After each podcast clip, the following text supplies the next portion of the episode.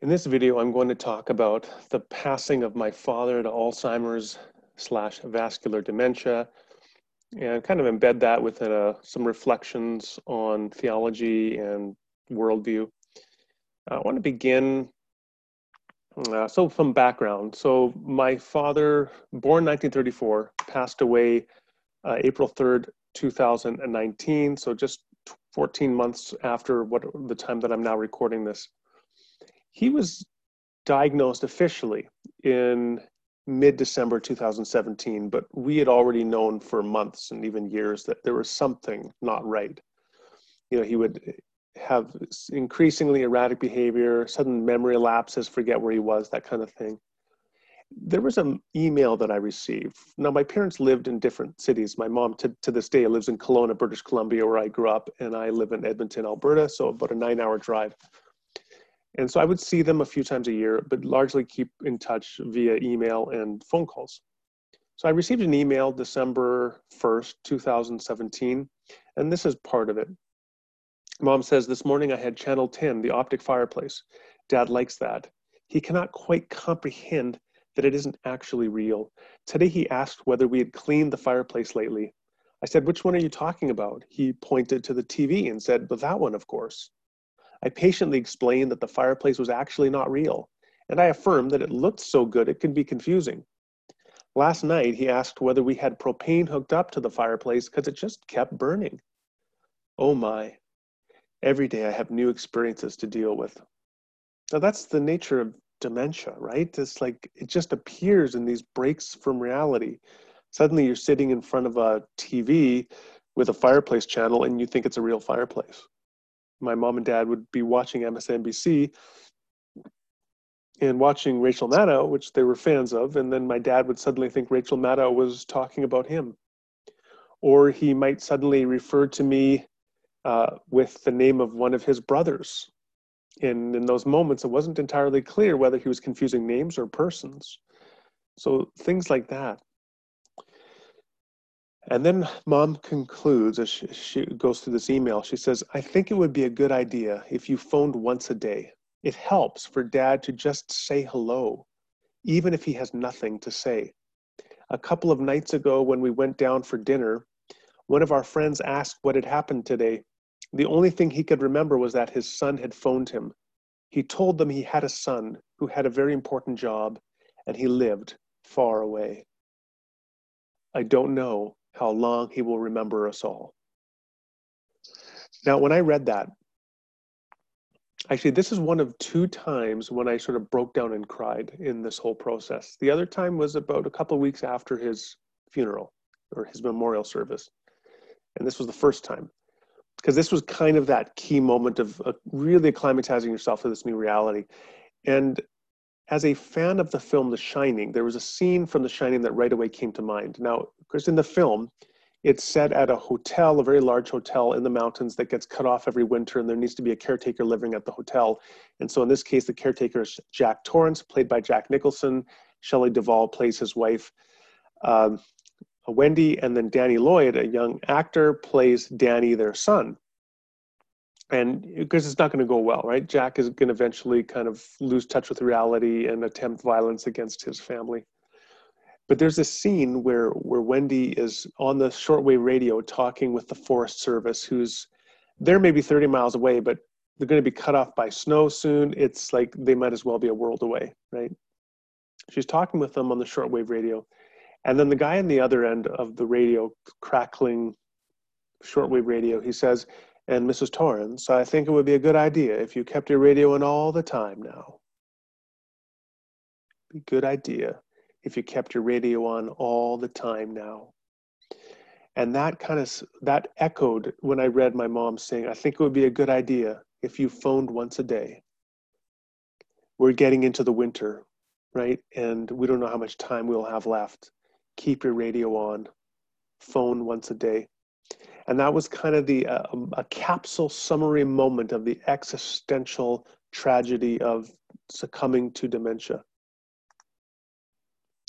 Now, with that in mind, I'm going to switch over to uh, my dad's uh, service, and I'm just going to play. Oh, um, I'm going to play the uh, my eulogy.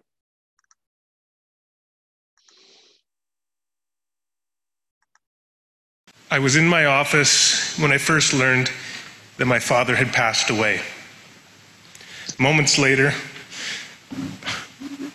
you, you made this difficult, Rick. I thought this was going to be, I was going to just flow through it. Moments later, I did what millions of people do when they receive painful news. I turned to social media and I sent out a tweet announcing my dad's passing. In that tweet, I wrote that my dad taught me to live life in the light of eternity. Soon after, the well wishes, prayers, and regrets started coming in. And along with them came a tweet from a friend, a friend who is an atheist. He wrote, Please accept my condolences. And then he added this passage from the novelist Thomas Wolfe. There came an image of man's whole life upon the earth. It seemed that all man's life was like a tiny spurt of flame that blazed out briefly in an illimitable and terrifying darkness, and that all man's grandeur, tragic dignity, his heroic glory came from the brevity and smallness of that flame. He knew his life was little and would be extinguished, and that only darkness was immense and everlasting. Wow. My friend wasn't trying to be a downer. He was simply expressing his view of death from his atheistic perspective, a view in which only darkness is immense and everlasting. That's his worldview, but it's not mine. I learned from my father a different understanding of reality, one in which that which is immense and everlasting is that which is ultimate is not the darkness, but rather is the light. And the human life, well lived, is the life that learns to live in that light, to live life in the light of eternity. In the words of John 1 9, that true light, the light that gives light to everyone, came into the world. That light came into my father's world on New Year's Eve, 1955. It was a bitterly cold night in Edmonton, and he was sitting in his truck, having been in Canada for just a few years, separated from family, struggling with the language, not sure where the next meal would come from, alone. And in that moment, he sensed himself becoming engulfed by despair then he suddenly experienced a calming presence envelop him, and with it came a voice. The voice, he would later say, of God Himself. A voice declaring that he would be with my dad and would sustain him and protect him in the years to come. In that moment, my dad's perspective shifted from one haunted by the immensity of the darkness to the reality of the light the light that came into the world 2,000 years ago in Jesus Christ, that light which met him on that cold winter's night more than 60 years ago. This morning, I'd like to honor my dad's memory by sharing three things I learned from my father about living in the light of eternity. The first thing I learned is that when you live in the light of eternity, you live in the light of hope. Hope can be hard to come by in this life, and I understand why. When my daughter was young, I once soberly told her that I had just been diagnosed with a fatal illness. She looked at me suspiciously and asked, What is it? I replied, It's called HMS, Human Mortality Syndrome. Jamie rolled her eyes and replied, Everybody has that, Dad. She's right. Everybody does have human mortality syndrome. Nobody gets out alive. My atheist friend's tweet did get one thing right. Our lives are indeed candles burning in the darkness, candles which will flicker out eventually. The book of Ecclesiastes says it well. Here is an excerpt from the message translation of chapter 1 Smoke, nothing but smoke. There's nothing to anything, it's all smoke. In the Latin phrase, memento mori, remember, you will die. Or in the words of Genesis, you are dust, and to dust you shall return. Where is the hope in this world if our lives are but a flickering candle and the tendril of smoke that arises from it? Our hope is born of the fact that a candle snuffed out is in fact not the end my father's philosophy is perhaps best captured in the words of C.S. Lewis Aim at heaven, and you will get earth thrown in. Aim at earth, and you will get neither. Dad lived in the light of an eternal perspective of hope, and it transformed his view of life. Remember my off kilter sense of humor, human mortality syndrome? I got that sense of humor from my dad. Once I was waiting for him to call and give an update on the results he just received from the doctor. When the phone rang, I answered it nervously, and Dad said, Bad news, my boy. My heart sank, and then he added, I'm perfectly fine. I should have known. My dad's tongue in cheek calculus, according to that, a healthy diagnosis was bad news news that heaven would be delayed for yet another year. To some people, that attitude can seem world denying. But look closer. That perspective liberated him from the fear of death, from needing to hold on to every day. Rather, he could be at peace, looking forward to the life to come, enjoying as many days here as God would give him, ever ready to come home looking forward to a future life in which we will all be changed in the twinkling of an eye, resurrected for a restored life with God and his people in a new creation. To live in the light of eternity is to live in the light of hope. Second, to live in the light of eternity is to live in the light of grace. Grace is unmerited favor.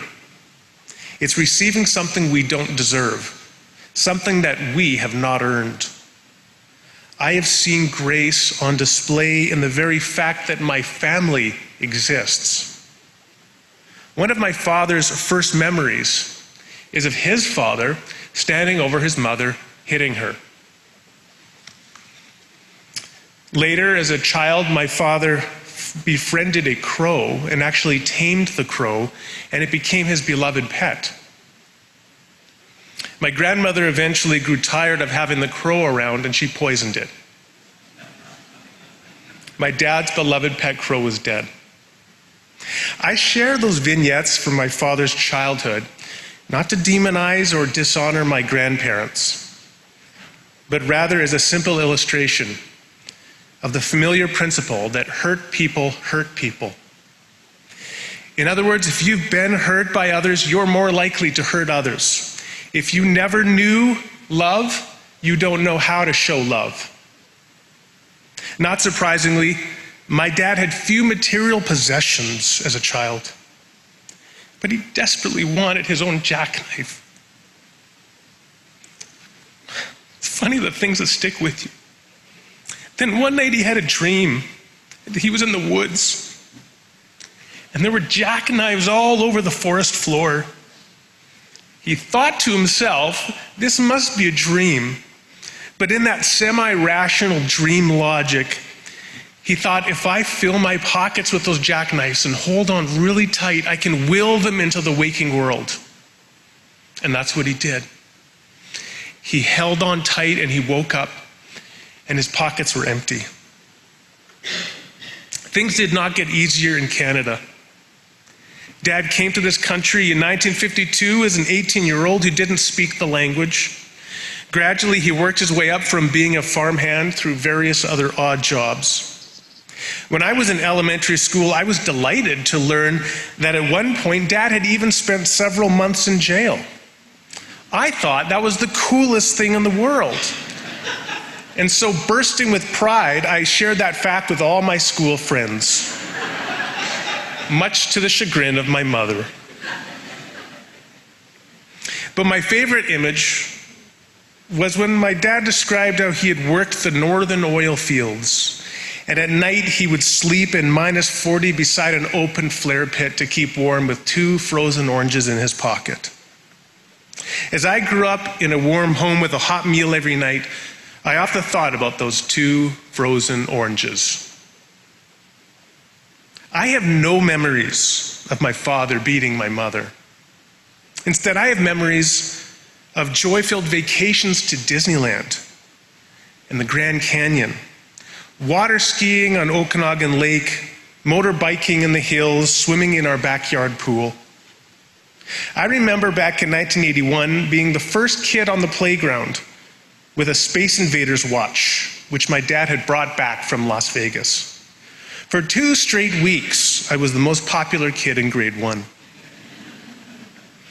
I never had a crow poisoned, but we did grow up with several dogs, a cat, gerbils, rabbits, cockatiels, doves, and hamsters. Not only did I get a, an awesome Swiss Army knife on my eighth birthday, but in 1984 I traveled with Dad to Germany where we purchased two switchblades and a large hunting knife. When we tried to take them in our carry on luggage on the flight home, the airport security apologetically told us that we would have to put them into our checked baggage. Growing up, I never appreciated the miracle of all of this, of all the things that I had taken for granted. That the father, who had memories of his father hitting his mother and of his crow being poisoned, and who had never received even the meager jackknife of his childhood longings, could nonetheless one day give his children so much. What broke that generational curse? What was it that shattered the law that said hurt people hurt people? The answer is simple it's God's unmerited favor grace. On that cold December night in 1955, God promised to be with Dad always, and He was. In return, I remember every night in my childhood seeing Dad end the day reading his Bible in the living room wing chair. He proudly declared it the only book he had ever read. He would then end the day on his knees in prayer for his family, a silent testimony of devotion. To live in the light of eternity is to live in the light of grace. Finally, to live in the light of eternity is to live in the light of the cross. Some of my best memories were snowmobiling every winter in the hills above our house. One night we built a fire on the side of Frozen Chute Lake deep in the woods. And that, as that fire crackled and the stars sparkled overhead, Dad told a story. He described a similar scene close to 2,000 years ago, one with a roaring fire and a frozen lake. In this case, a group of Christians had been forced by Roman soldiers out onto the middle of the lake where they would freeze to death and they were told they could come back and join the fire at any time if only they would renounce their faith. Eventually, one shivering man could take it no longer. He came back and renounced Christ and warmed himself by the fire. But at that same moment, God gave a glimpse of eternity to one of the soldiers at the fire, and he walked out onto the ice.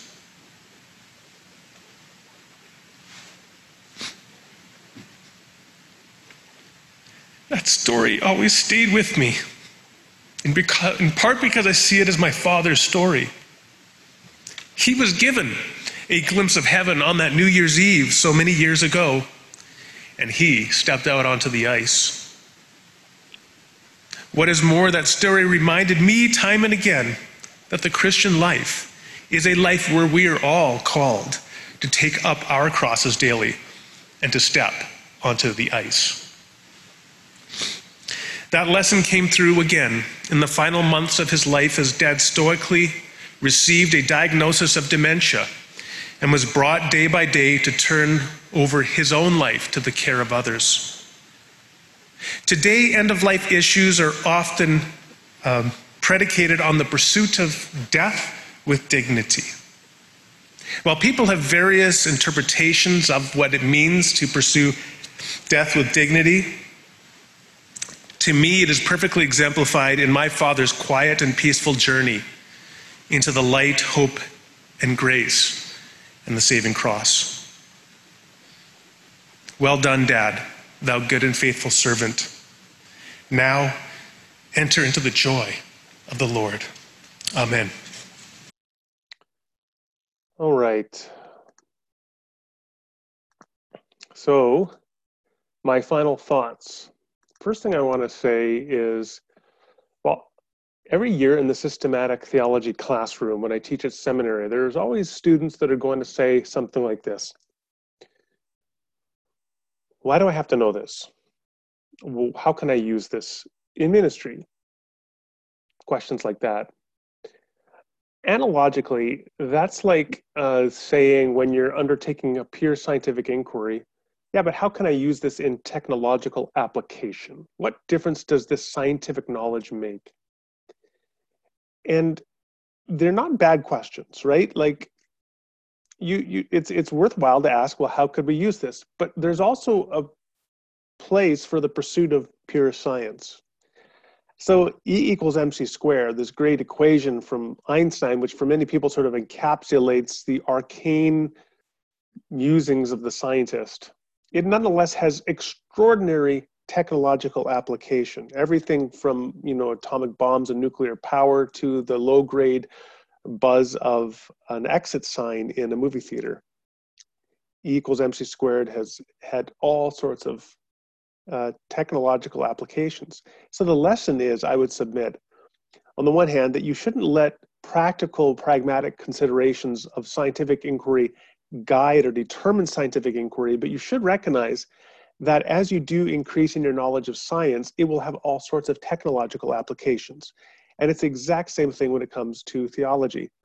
That as you pursue theological understanding, you work out what your beliefs are, develop a systematic theological understanding of your own, it will have all sorts of implications and applications.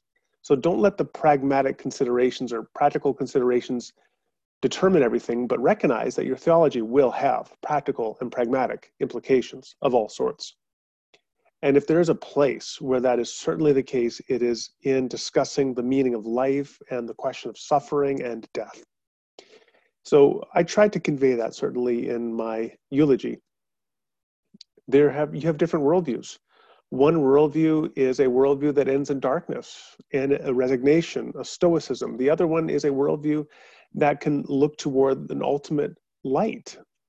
The, the idea that the source of all life and being is a maximally good, great, loving being, the, the likes of which we cannot begin to imagine. Two very different worldviews. Uh, the Christian worldview, the worldview that ends in light, as I said, these themes come through hope, a worldview that can look at death and the loss that comes with death through a prism of hope to recognize that this is not the end of all things and that there is a greater purpose to the things that we endure in this life. It is a worldview that is shaped by grace, unmerited favor, a grace that comes through really with every breath that we partake of, but can be manifested in so many ways. And hopefully, that Christian worldview can illumine us, can open our eyes to see the light and the grace that comes into our lives every day in all sorts of ways. And finally, it's a worldview that recognizes the place of suffering, uh, the cross, of course, being the ultimate example of that, but suffering that's not without purpose, suffering that can be allowed for a particular purpose. And so, as we journey in our own way toward our ultimate realization of our mortality that everything is smoke, that we are mortal, that we will die, that we too can live that out in the light of eternity, by recognizing uh, the hope that we can have in light of our Christian beliefs, by recognizing the grace that we partake of and enjoy every day, and by recognizing that as we journey through the valley of the shadow of death, we do so not alone, uh, but as we take up our cross, we do so in emulation of a Savior who has gone before us and taken up his cross as well.